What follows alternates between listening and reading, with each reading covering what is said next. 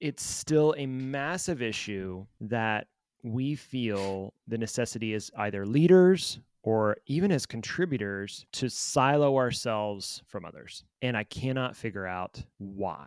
Like, why we think we're going to get work done well by building up walls around us, Mm-hmm. blocking other people from the information and context, not communicating well, and expecting we're going to get better results because I guess we're not distracted. In an effort to remove distractions, maybe we've created even stronger silos.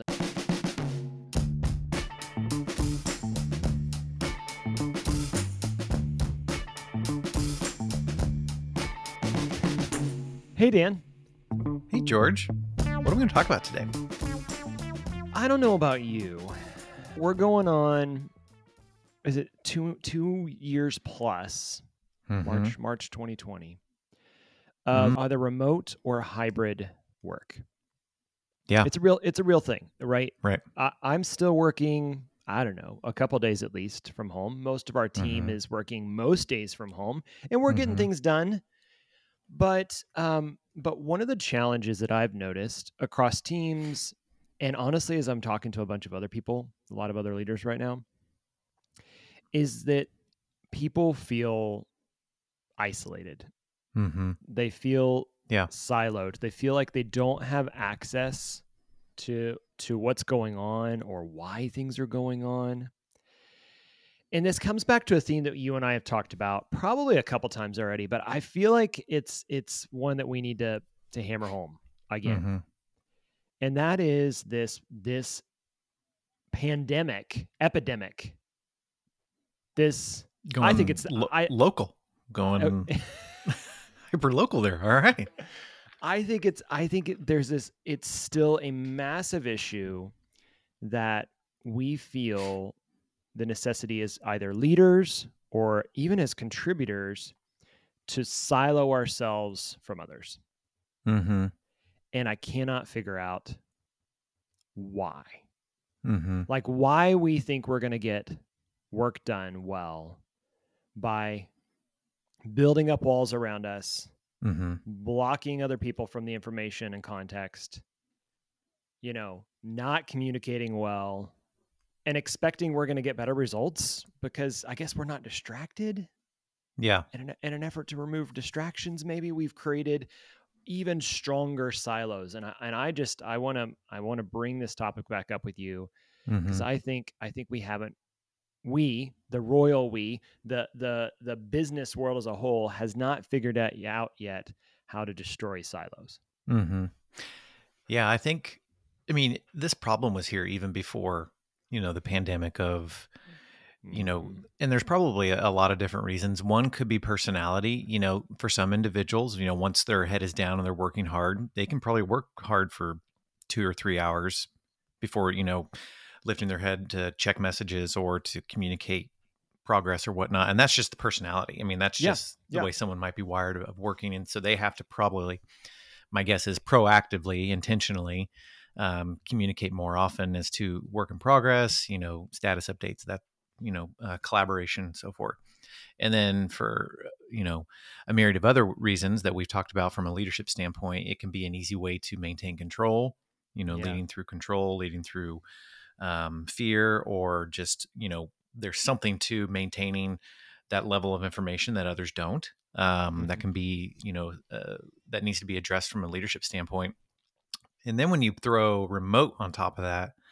or you know whether it's forced or now uh, policy or this is the way um, you know from a culture standpoint really the whole world is going to work um, that just creates additional obstacles to work through um, additional layers of communication additional you know norms to be Mhm. set because things some it used to be things felt uh you could tell when something fell through the cracks now it not only that but it feels like it all the time you know i think there's that constant feeling in the back of your mind of like it just feels like something slipping through the cracks because i'm working at home the majority of the time and so yeah this problem is has been renewed to a certain extent and i think it's one that has to be brought up from time to time because i mean we know this where we work is that the intentionality that goes into constantly over communicating simply mm-hmm. to make sure that nothing falls through the cracks. And right. it's a hard rhythm, it's a hard discipline to get in. But uh, again, like you said, I think this, this is going to have to be a topic that's reflected on and discussed uh, periodically because it's becoming that much hard, that that much more difficult. Well, and in the context we've talked about this before. So if we if we level set for if you this is the first time you're listening to their podcast, we, we one of our big our kind of big theme of P- people product is that we believe the best products are built by the most effective and collaborative teams. Mm-hmm. Right, creative, curious, uh, hardworking, resilient folks, and that that requires a level of both trust that you you have to trust that people are getting the work done. Mm-hmm. So I get that there is time for deep work. There's time for writing the code and designing the screens and and whatnot. And I know that it's like you said, it's a personality thing as well. And I know that the the world has said that meetings destroy I don't know, uh, progress or mm-hmm. enjoyment of work or whatever. And what I'm not suggesting is that there's more meetings per se, but not that meetings inherently are bad, but that there is there is processes and ceremonies and, and tools and um, resources to help break down any reason why information is not being shared generously.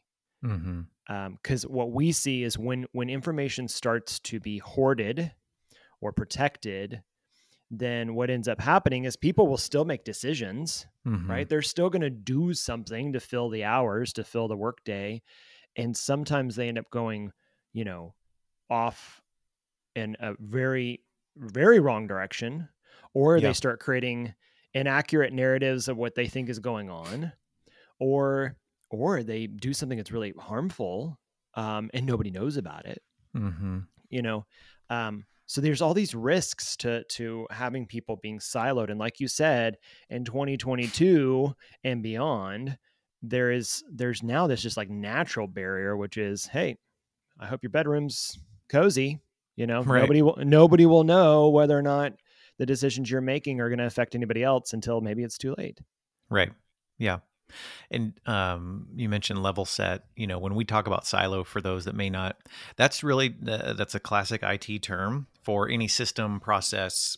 Um, we're talking about it in context of teams and people, but yeah, it's a system or process that's isolated and really independent from um, any other system that is um, within you know that broader ecosystem or organization and so i mean if you think of you know back in grade school or even when you were in education there was group work yep. and then there was individual work neither one you know bad um, but depending on the situation and depending on the type of project you know you always got on those groups where it's just like oh this is group yeah. work time and then there was always someone that either took control or everyone looked to and like, so you're going to do that, right? And so it kind of just broke down. Yeah, yeah. Um, whereas, um, you know, as we th- start thinking about organizations and teams, um, there are um, silos cause a hindrance and mm-hmm. they prevent progress and they prevent teams from doing the best work that they can do. Yeah, and, and I think to add that, then people lose a lack of clarity. They just don't. They don't know. Um, they don't understand why you know, they don't understand mm-hmm. what what's going on. And, and and you go back to Simon Sinek's like start with why. If people don't understand the purpose, then they're not going to be effective at creating the right solutions or solving the right problems or asking the right questions. Right. And and everyone will create a purpose, will create a why in our brains, um, even if it's not actually the the real one or the right one. Right. Um, and so then, George, and inevitably oh, that yeah, leads to, that inevitably inevitably that leads to longer timelines and um, you know and budgets get extended and then we're into oh well why why didn't we hit the outcome? Why didn't we hit the result that we were trying to achieve? Mm-hmm. so. Yeah. And so um, there are um, there's probably a lot like a myriad of hindrances when it comes to um, individuals being isolated or working um, in a siloed fashion but um, one in particular that comes to mind uh, from a, a communication standpoint. Mm-hmm. And so we've talked about this a lot is um, when you're in the office or just when you're in general proximity. And again, there has to be boundaries within this, but there is that idea that uh, something comes to mind and there needs to be some level of you know impromptu or um, timely collaboration and so there's that the ability to go over and knock on someone's desk right. and um, say hey i wanted to run this by you. I wanted to uh, you came to mind. I wanted to discuss this with you and you're able to solve something and create a way forward within a matter of minutes. Um, and because that person really is in within your sight it's easier to be able to do that. And you can also Mhm. see are they in deep work right now? Are they available? Yeah. Am i Uh, going it, to bug it them? appears yeah it appears they're available. When you are working remote or you're isolated if someone's out of sight, sight out of mind it can become an actual a mental block can become a physical block to where it's too difficult or seems too difficult to um, you know send a message and say hey can we get on a zoom call that just seems like it almost seems like oh wow look at all this barrier just to communicate with someone yeah, we had just And added so- three steps to what used to be one really Exactly. It becomes a longer process. And so the default can become, well, I'm just not going to bug them. I'm not going to waste that time. I'm just going to continue to move forward. And the other thing with communication, you know, there's the sender, the receiver, and in the middle, there's noise. And Mhm. it's interesting. I find it's so paradoxical that, you know, when you're, you know, I've created even at my home office a place that I feel good about working here. It's kind of like, you know, I've got my my books, I've got my own style here. I I can get a lot done. Um, and it's also, for the most part, kind of quiet. And you'd Right. think, oh, quiet, I can get work done, which is true. But depending on the type of work you're doing, it actually, that quiet creates more noise because the Oh, sender and yeah. receiver, you know, it's eh, that quiet, it's either a, a per, I'm processing out loud. It creates that barrier almost and creates just more sound waves, which again sounds counterintuitive, but it there's just that extra layer and it almost not only creates more noise, but it extends the length of the the distance between uh, the sender and the receiver. And yeah, just communication becomes harder. And we've even had to say it to our individuals, our teams of it's going to feel awkward, but we have to intentionally over communicate even when you think that someone knows it it's like we can't assume anymore we just Right. can't right it's not a, not a luxury that we someone have knows that. yeah Yeah. yeah i you know the the the websites or the apps or even like i think there's probably spotify channels that are or that are um like the sound of a coffee shop it's just the sound of people talking in the background or like a little bit of noise. And there might be like a chill hop vibe thing over top of it or whatever but for me when i'm sitting in isolation in silo i start to spin. And what i mean by that is not like vertigo but kind of in the sense that my brain in that silence starts just kind of processing and all these things. There are times when that is good like Mhm. there's times where i need to give myself space to process that that's honestly why i, I love taking long walks and Mhm. and getting out and processing on something. There are times when, like you said, that's actually just noise and clutter and distraction for if we were in the office and we were chatting about something and I overheard something, it might inspire me to think about something and then we take action just purely because of the proximity because of the that there there was literally no walls. Now, right it's so funny. It's so funny the juxtaposition that we've we've had from this flip from the massive complaint of the open office, like that it was the Right. worst thing that you know businesses ever created, to now like almost the exact opposite, which is, you know, basically everybody has a private office. You know, everybody has a corner office in their homes, um, and it's it's fascinating to see how that that is completely flipped over. And I know that this is kind of like again beating a drum of of the the COVID era. But what I'm we're trying to cast a vision for is like what's what's going to happen going forward. Uh, You and I were at, at an event recently, and we were talking to a bunch of other chief product officers and heads of product. And one of the common themes that came up was this: I know that we need to collaborate. I know that we need to be creative together. I know that we need, you know, et cetera, et cetera, et cetera. But it's just not as natural as it used to be Mhm. and I'm not going to ask everybody to come back because that's what the the world has told me that, that that wouldn't work.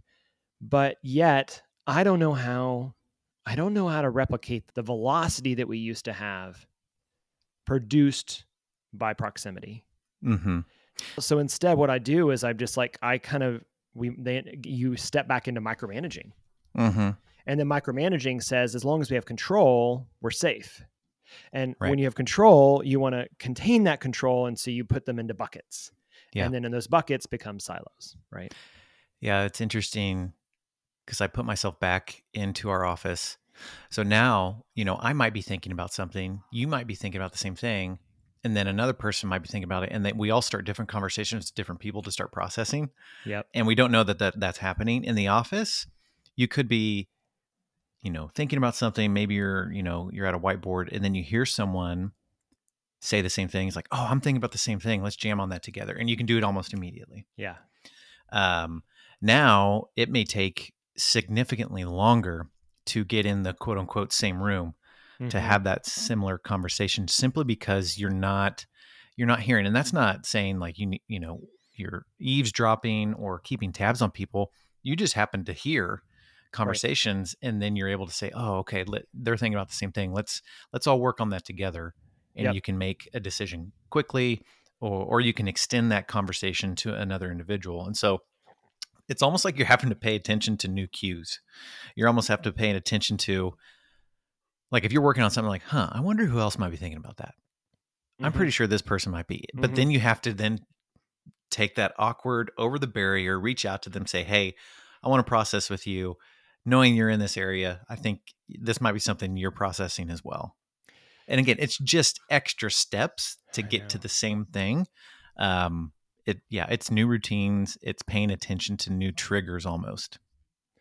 So let's let let's maybe break this down a little bit further because I I think that we've even identified as we've been talking here a little bit that there are there are different levels of siloing. So Mhm. some of what you and I are talking about is just the isolation and the siloing or the walls that are created by being hybrid, by being remote. So that Yep. that in and of itself is just like a, a functional silo. it's an environmental yeah Yeah, environmental. That's good. And then there's there's another there's another layer where it is um, I think that that leaders silo themselves from their teams, mm-hmm. Which is I think this is more maybe a cultural or a um, interpersonal dynamic about Mhm. how people communicate, how you set purpose, how you work with people, and and sometimes that is I'm going to give myself space from you because I don't want you to think I'm micromanaging you. Mhm. And sometimes that's going to be, I'm going to give you space because honestly, I don't trust you to do the work. So I'm just going to do it myself over here, even while you're probably doing the same thing. Mhm. like I've been in both of those situations. Um, so that's the kind of leader to team. And then you, I think you have, you have in organizations, you have silos between teams.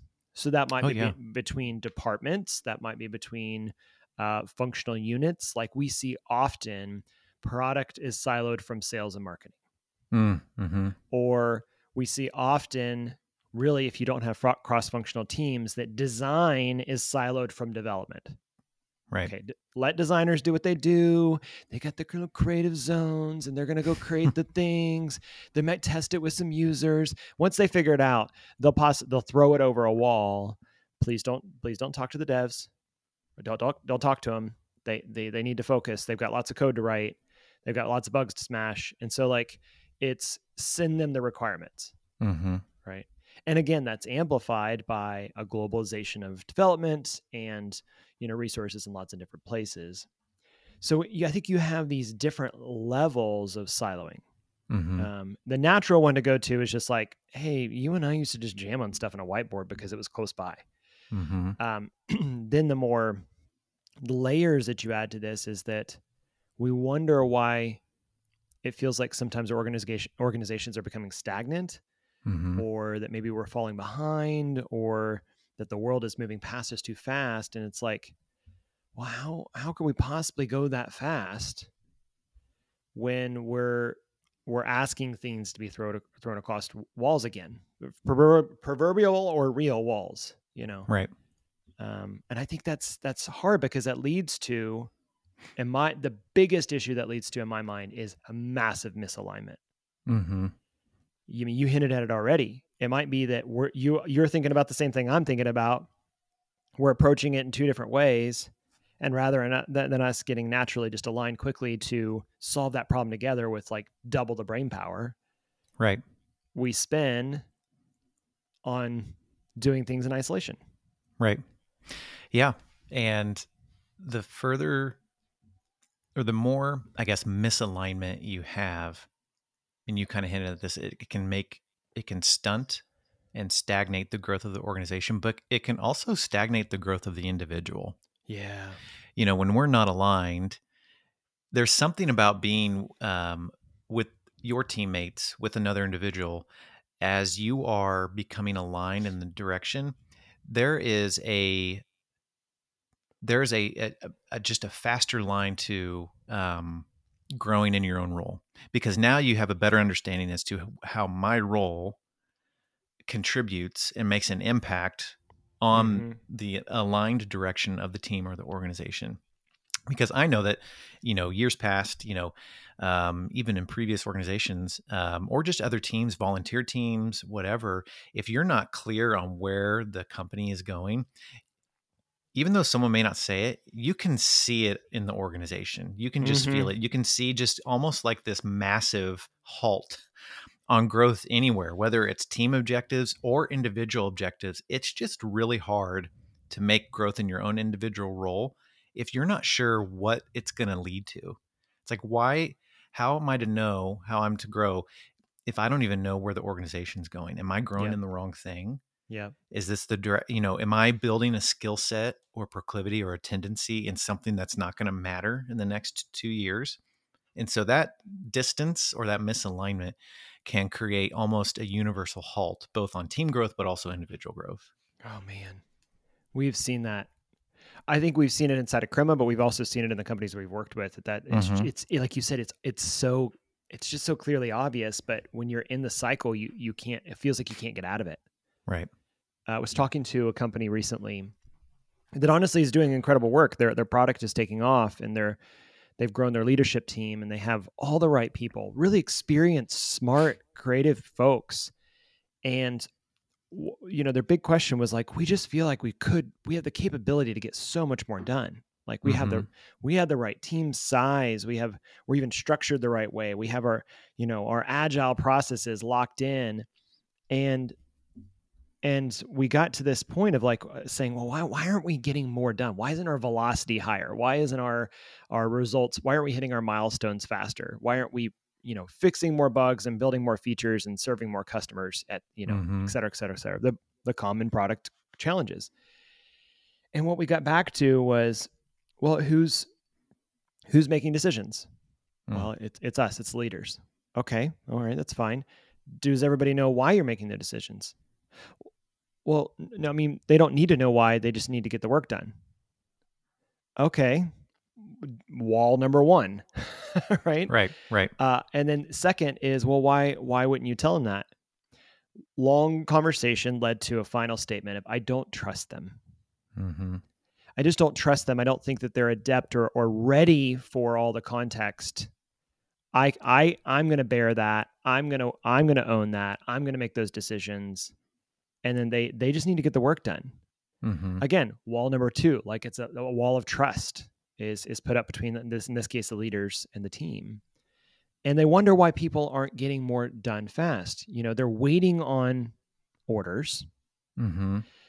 The the leadership has a bottleneck of I don't have enough time to tell you all the things that I need you to do. Why can't you just figure it out? But I don't want to give you all mm-hmm. the context because I don't really trust you with all that context. You know, like, and we we create right. these walls because because we don't we're afraid of what might happen with this this information. Right. Yep. And and and really they they recognized it. They knew it. They were like, yeah, this is this is a truth. But how do we break that cycle? I I think we came back to saying, hey, at a certain point, you're going to have to step up and go. I'm going to trust you with context that you may make decisions that aren't the mm-hmm. decisions I would make would have made. And we'll we'll deal with that when we get there. But I'm gonna I'm gonna have to be comfortable allowing that to happen. Mm-hmm. Um, and that you could tell it was like I don't know if I'm ready for that. You know, right? So how does an organization then, George? How how how do they go about? And you said it. Um, you hinted at the question. How do they break that cycle? You know yeah. what what are good ways? What are good and maybe you don't have to have the right process or the same process someone else but what are some things that uh, a company or a team should consider in order to reduce the number or hopefully eliminate that siloed work, that siloed work that is defined by, again, breakdowns in communication, lack of clarity, you know, slower than, you know, wanted speed. Um, Yeah. What, what, what are those, those ways that, you know, a company could do that? Yeah, I think I think one of the the first things that comes to mind is one is being willing to slow down for a second because I know that and then that people are like, "Ah, yeah, there you go. You're going to tell me to slow down." Well, what I want is uh, for us to go faster. Mm-hmm. Being willing to slow down for a second and and gather a sense of the the situation, Mm-hmm. right? So take inventory of how how bad is it? Or or even maybe how good is it? And we're we're making an issue out of something that isn't an issue. Like how do you take inventory of the way your teams are structured?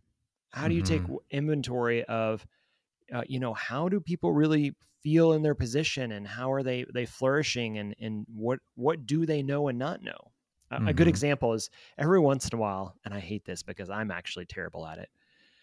I'll i'll be in a conversation with certain people in our organization that I have been at Crema for a long time, and you and I beat the our values drum. We beat our our purpose statement. I feel like super loud, Mm. and we'll we'll be in a spot, and I'll go, okay, all right. Well, somebody tell me what our purpose statement is. it's the worst when the boss asks you to tell what the purpose statement is, right? But my point in that is not like get the words perfectly right. You know, it, my point is, do you understand why we're doing this? Have Mm. I cl- clearly communicated it the thousandth time, Mhm. right? Because it does sometimes take communicating it a thousand times. So taking inventory every once in a while to get a sense of where are we really? Do we need to go back to the basics? Right. Okay. So how do we take him? And then then really, I guess, you know, going to what the kind of the the corporate term is kind of the gap analysis. Mm. Where should we be? Mm-hmm. right Uh, we we had we did a workshop recently and and we were talking to folks and we said okay tell me what you're spending your time doing now Mm-hmm.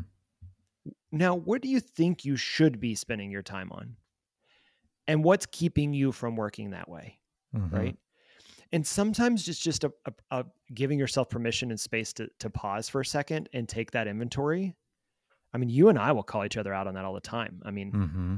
dan why are you doing that right now Right. Is that really what you need to be spending your time on? Like, hold, let's just hold on for just a second. I'm I'm sure you're getting a lot, you know, accomplished there. But didn't we have vital few? Didn't we have like these big rocks that we were going to work on this year? You know, Mm-hmm. and, and then you doing the same to me, George, dude, run around with your like a chicken with her head cut off. Mm. You know, like you look busy, but what are we actually getting done here? And so Mhm. taking that inventory, gathering up that those insights first. And I think that that does require some conversations. It, it maybe requires surveying your team. Maybe it requires br- bringing a third party group. Say, Right. hey, look, look at us. Point out, point out some things about us that we maybe can't see for ourselves. Mm-hmm. I, I would say that that is number one because you can't make any decisions about what to do unless you know what, what's in play. Right. Yep. Yeah, absolutely. One thing that that leads into gathering is you mentioned gap analysis, and that can in- include gap analysis around. Uh, you know, Jim Collins is famous, and we say it all the time, probably ad nauseum, is around getting people on the right bus, uh, Yep. getting the right people on the bus, and then putting them in the right seat. And so uh, we think about replacing ourselves often um, at Crema, both from a leadership standpoint of bringing individuals in that are better than we are, that can do um, what we have been doing better, um, getting out of their way. And that in itself is a good thing, um, especially as you continue to bring the right people on. But um, secondly, to that is it brings in a different perspective because not only are you bringing them in because they're they're able to do what you were doing, but they're bringing in a whole different perspective on how to do that. Yeah. And so, you know, if silos create this, you know, a lack of clarity or a breakdown of communication, or just kind of like this is how we've always done it. Uh huh. And so individuals are just going to continue to do uh, the way we have done it before. That can lead to siloed work as well, uh, because there's not really that inspiration or that excitement to go collaborate on Mm. something new or something innovative, because really they're just focused on doing you know, hey, this is the way we've always done it. It's not broke, so I'm going to do it this way. But part of replacing yourself is not so, hey, I want you to do what I did. Hey, Mm. here's the result, but I need a new perspective. Our company needs your new perspective. So bringing individuals um, to bring in their outside experience, expertise they have, or even they have different strengths or different ways about going about getting the same result done brings just it's fresh. That's the word that comes to mind. It's it's fresh, Oh, yeah. it's new, it brings life. Um, and it also causes you to go, oh wow, I never thought of doing it that way before. And honestly, that spurs on new ideas. but that um, can be so, yeah. frustrating too. It So- can because be. because I mean, as leaders, as innovators, as whatever we want to call ourselves, sometimes you feel like I should have seen that. Dang it! Like that's a little bit of an attack on, not intentionally, but it's an attack on like, you know, when you don't want someone to point out your bad form. Mm-hmm. Like we were talking about lifting earlier. It's like Mm-hmm. dude, just let me lift the weight. I don't just you don't you don't have to tell me that I wasn't, you know, that I didn't have the right form, even though Mhm. form is so important, you know. Mm-hmm. Um, when you're like, I, I'm I'm strong enough. I don't it doesn't matter, you know. Right. Um, Who do you think you are? Why are you talking yeah. like that? exactly. But I think we do that when someone can point comes in and points out and says, Why do you why are you doing it that way? Why But why then more way? often than not, when they turn their back and walk away, you're like, all right, I guess I'm going to give that a I try. Oh, wait, it is better. I know. wow, that's funny. It didn't hurt as bad the next day. Uh huh. Um, yeah. yeah Uh-huh. yeah and that's i mean you you've done a little bit of work on this because some of the things that we have to be aware of is where are our strength and strengths and our personal weaknesses or in Mhm. our um, our proclivities towards certain aspects of the getting work done um, maybe you Right. could talk a little bit because I, I just you know thinking about this is this you've been doing some work with um, gci or the gc index Mm-hmm. um, talk talk a little bit about how how that's led to maybe us learning a bit about in in GC Index or others. I mean, there, there's Mhm. Strength Finders. There's uh oh gosh, what's the one that you? It's like ENF, uh, whatever the Oh, uh, Myers Briggs. Myers Briggs. You know, like there, there's there's Yeah. personality profiles, and then there's there's there is uh, work strengths, and then of course we're using this one as well. And we've done others. When we're what have you learned in the process of doing research and Mhm. understanding? Because this is an area you've been investing in heavily with helping leaders and even our leaders and others outside of Crema to think about where's their strength and where does it get balanced with the folks around them Mhm. about the work that the work that it takes to do this crazy Mhm. thing, especially in this product world when, where we have to move fast together. Right. Yeah. The so yeah, it's the game changer index, and it's like so once you get people to the table and they understand and they truly are bought in that yes, collaboration is great and we want to collaborate. The game changer index is the next step of how can we make that collaboration impactful?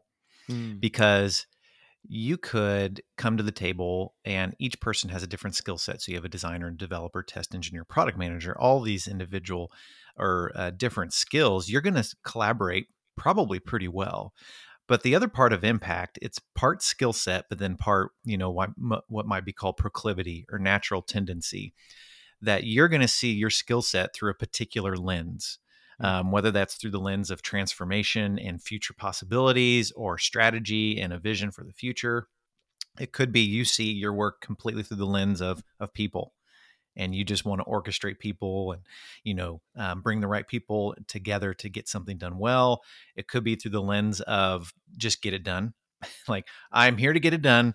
What's the strategy? Get out of my way. If you want to get there, I will get you there. Let's stop dinking around and get it done. right. That's right.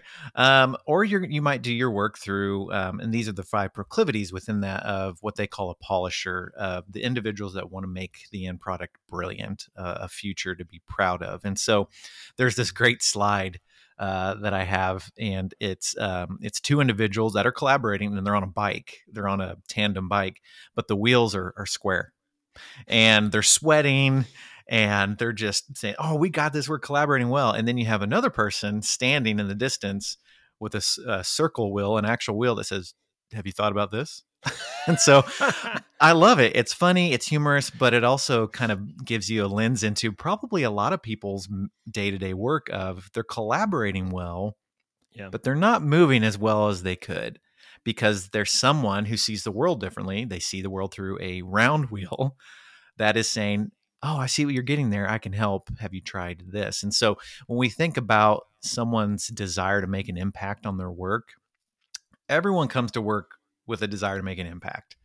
Like you would be hard to find someone who who doesn't have a desire to make an impact on their work. I would Right. say the majority of people, it's like, hey, what do you want to accomplish? They can We've probably met a list off- few. We've met Yeah. a few, but But not many. mo- But not. Most people, when they go to work, they're just like, Yeah. I really do want to make a difference. I want to make Yeah. an impact. And so part of the Game Changer Index, um, which can it can really be a great tool to help break down silos completely, is not only do I bring this skill set and these other individuals are bringing different skill sets, I know how I see the world of work and the Mhm. way how I want to make a contribution, but I also know what they how they want to make a contribution. And so you again for George and I, um, we have different proclivities. When we come to the table, we're going to see that work in a different way.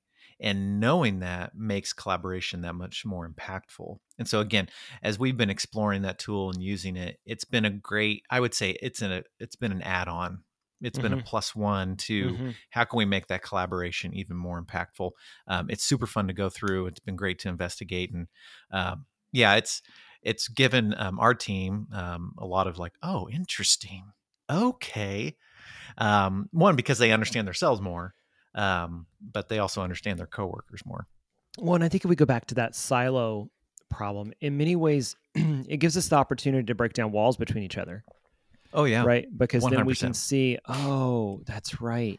Tuck is like brilliant at this. I, Mhm. why why don't we bring him in for that that perspective on a more regular basis? Like that's a that's a place Mhm. to invite in his his strengths in that area, and then challenge maybe his weaknesses in other areas. Um, I, I mean, I'm I think what my my really low one was uh, implementer. Is that right? Mm. i think your lowest was polisher. Polisher. Yeah, I'm all about getting things started, right? and uh, right I mean, for let's be honest, like for how long, and still all over the internet, my handle and stuff was concepts guy.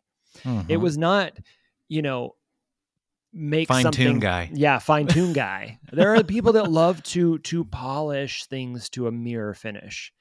And I remember in college, one of my professors in my my graphic design program, he would he would always be like, "Man, George, your ideas are some of the best in the classes that anybody of anybody I've had." Like Mhm.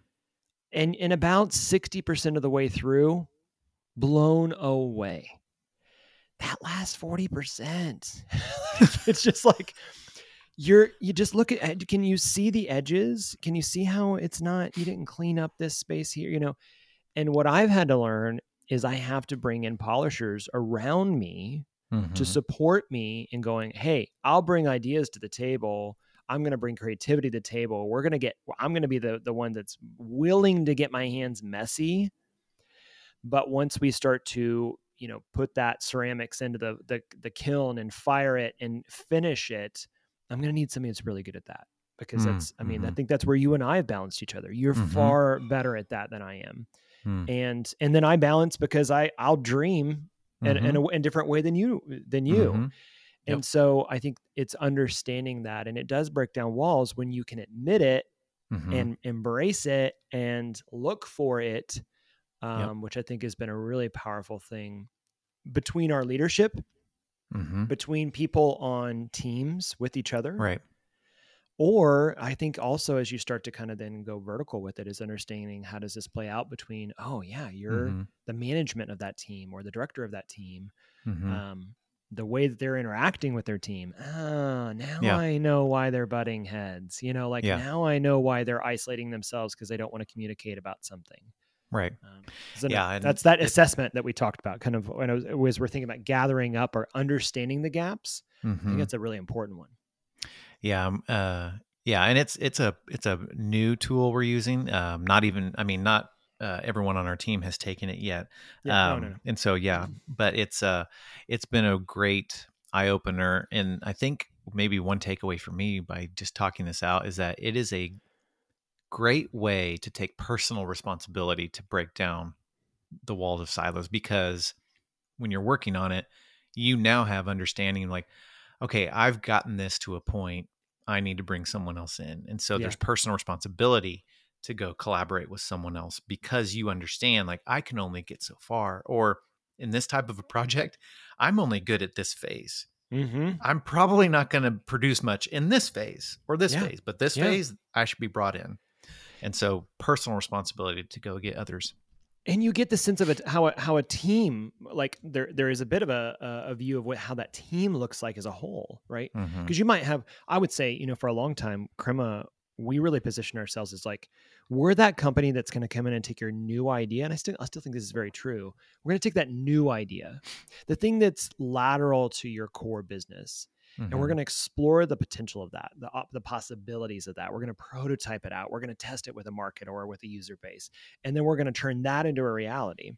If that reality gets traction, product market fit, or user adoption, or whatever that might be, then we're really going to help to maybe create a team that would replace us that's going to sustain it Mhm. for a long time. now, Mhm. As we've grown, we've realized, ooh, well, we could actually create that team as well that could sustain it for a long time and be a more long-term partner. But we Mhm. had to recognize that's that's what our proclivities were. That's what we were we were we were structured to do well or what we were missing. And so when companies start looking at this, I think it becomes interesting because you might say, man, I've got this team of people that can, you know, you throw them an innovation project and in Mhm. three weeks they just create this like really amazing thing but then it dies three months later and we don't know why Mm, mhm. maybe maybe there's a gap there uh, Right. you need you need a team that's that's ready and willing to to stay with something for a long time after that that launch team Right. or vice versa we're trying to ask our launch and sustainment team to go invent something new hmm huh why Yeah. is it they know how to write code they know how to design screens why can't they build this new thing Right. it's a different it's a different way of thinking it's a different approach um, Yeah. And so, yeah, the game changer index, you mentioned strength finders, and there's a number of tools, but that all hints at the idea of like, you've got to invest time. You've got to invest time into your people. Um, again, if they are to have the ability to explore, to um, break down those silos, to collaborate well with individuals, they have to be, they have to have an understanding of their role so that then they can determine how can I grow to make a contribution um, to the, to the greater whole, the greater company. Um, and again, that's the leader's uh, responsibility to invest. And then, you know, the last thing, uh, at least that I can think of, if I could give any leader some advice, is you need to give your your teams, your people, the permission to explore and the permission to knock down a wall. mhm. Um, I think individuals will come into an organization uh, new, or maybe they've been there a while, but they just haven't really. There hasn't been a level of communication to them to truly understand how what's the field of play, Yeah. what and what's out of bounds. Um, you know, I, obviously I know my job description, I have my work, but am I able to commit myself to a project that may be tangential to what I'm working on because I see a way to move it forward? Can I go collaborate? Can I move into that area, um, breaking down a silo, or am I not able to? And so we've talked about that a lot. Uh, we've um, again, whether it's with clients or whatnot, is what level of permission here is available to the individuals on your team, and do they know that?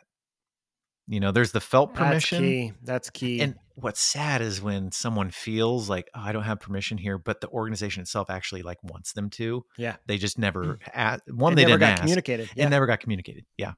Well, I mean I give I think I've told this story before, but I was giving a talk to a small group that was it was in a large corporation, and what what what was funny is exactly what you said, which is the you know the corporation just like beats the drum of agile and collaboration and creativity and everything else.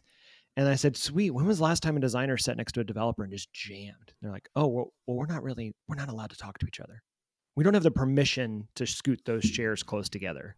Mm, again, mhm. either physically or, or or digitally.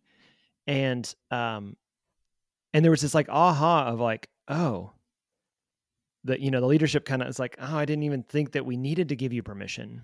Or Hmm. why do you think that you don't have permission? Mhm. or you know that that word permission i was talking we were i'm up on this board recently and we were interviewing someone for a position or we, I- we were kind of um, advising we weren't interviewing a person we were on advising on this person that was being considered for a new role and i and we you know everybody kind of exhausted their question i said if you gave yourself permission to dream what would you where would you want to go Hmm. rather than where do you want to be in the next five years in your career it's like Mhm. if you gave yourself permission to dream Mhm. and that word permission just is like it's such an inviting idea Mhm. because then it opens up like oh i didn't think i had the permission to dream i didn't Mhm. like you said i didn't think i had the permission to go break down that wall i don't i didn't think i had the permission to even ask Mhm. right and i think that when we start talking about silos and walls being created between teams and roles and people most people say well i i assumed that's that that naughty word but i, I Mhm. assumed i was supposed to stay in my lane Mhm. i assumed i was supposed to sit here stay quiet and get my work done i I assumed that i didn't have the permission to to challenge that idea or that perspective i assumed that if i went down that road i get my hand slapped you know and and would be asked to get back in my place and and then the next thing we know we're like why aren't my teams being effective why aren't we Right. getting the results we want Yeah. I think that's a really good catchphrase for leaders to remember based on what you're saying there is permission through invitation. Like you need to invite individuals in. Could you just tell them to do it? Sure. But there's something about being invited in. yeah yeah It's like, I'm going to invite you into this new project. I'm going to invite you into this really strategic objective that we would love your work, your help on, and we give you permission. And so, permission through invitation can be really powerful. and even more so in a hybrid world right because Absolutely. because that that it's not organically felt that someone's you know looking across the room and you make eye contact and you go hey yeah yeah come here let's I, Mhm. I want i want to i Mhm. want to i want to get your take on something instead it's we have to send the slack message we have to you know shoot the loom video and put it out on the the the, the company workboard or whatever we have to do the extra work to make sure that invitation is mm, like as clear as our purpose and our values Mm-hmm. you know wow Yep. this is uh this is hard work i want to i want to name It's that very real quick. hard. Yeah, it's not easy. Yeah, we talk about it, it's like, oh, try these recommendations, and it's yeah, it's it's one step at a Mhm. time, year by. It's a multi-year uh, process Multi-year for sure. and and understand that it's going to be just like a workout just like a, a new routine just like a new habit it's going to be uncomfortable before it becomes impactful Mhm. and you know people will be like why are you doing this why are, are you talking like that why are why are we bringing this person in to you know ask us questions that we don't want to answer because we got code to write and screens to design but instead look at the long game you know and um and i think that if we can start breaking down these silos we'll start seeing companies ready for anything that's coming because Yeah. something else is coming it's Right. gonna another pandemic or another recession or whatever something else is coming um, and I think then unless people are ready for this, they're this way of thinking, they're not going to be able to survive it. Mm. Yep, it's a good word. Dan, always a pleasure. Likewise, Let- Let's do it again sometime. I'd like to. All right. Maybe we'll have coffee too. Well, it'll be a good time. It'll be a good time. Okay. Bye, dude. See ya.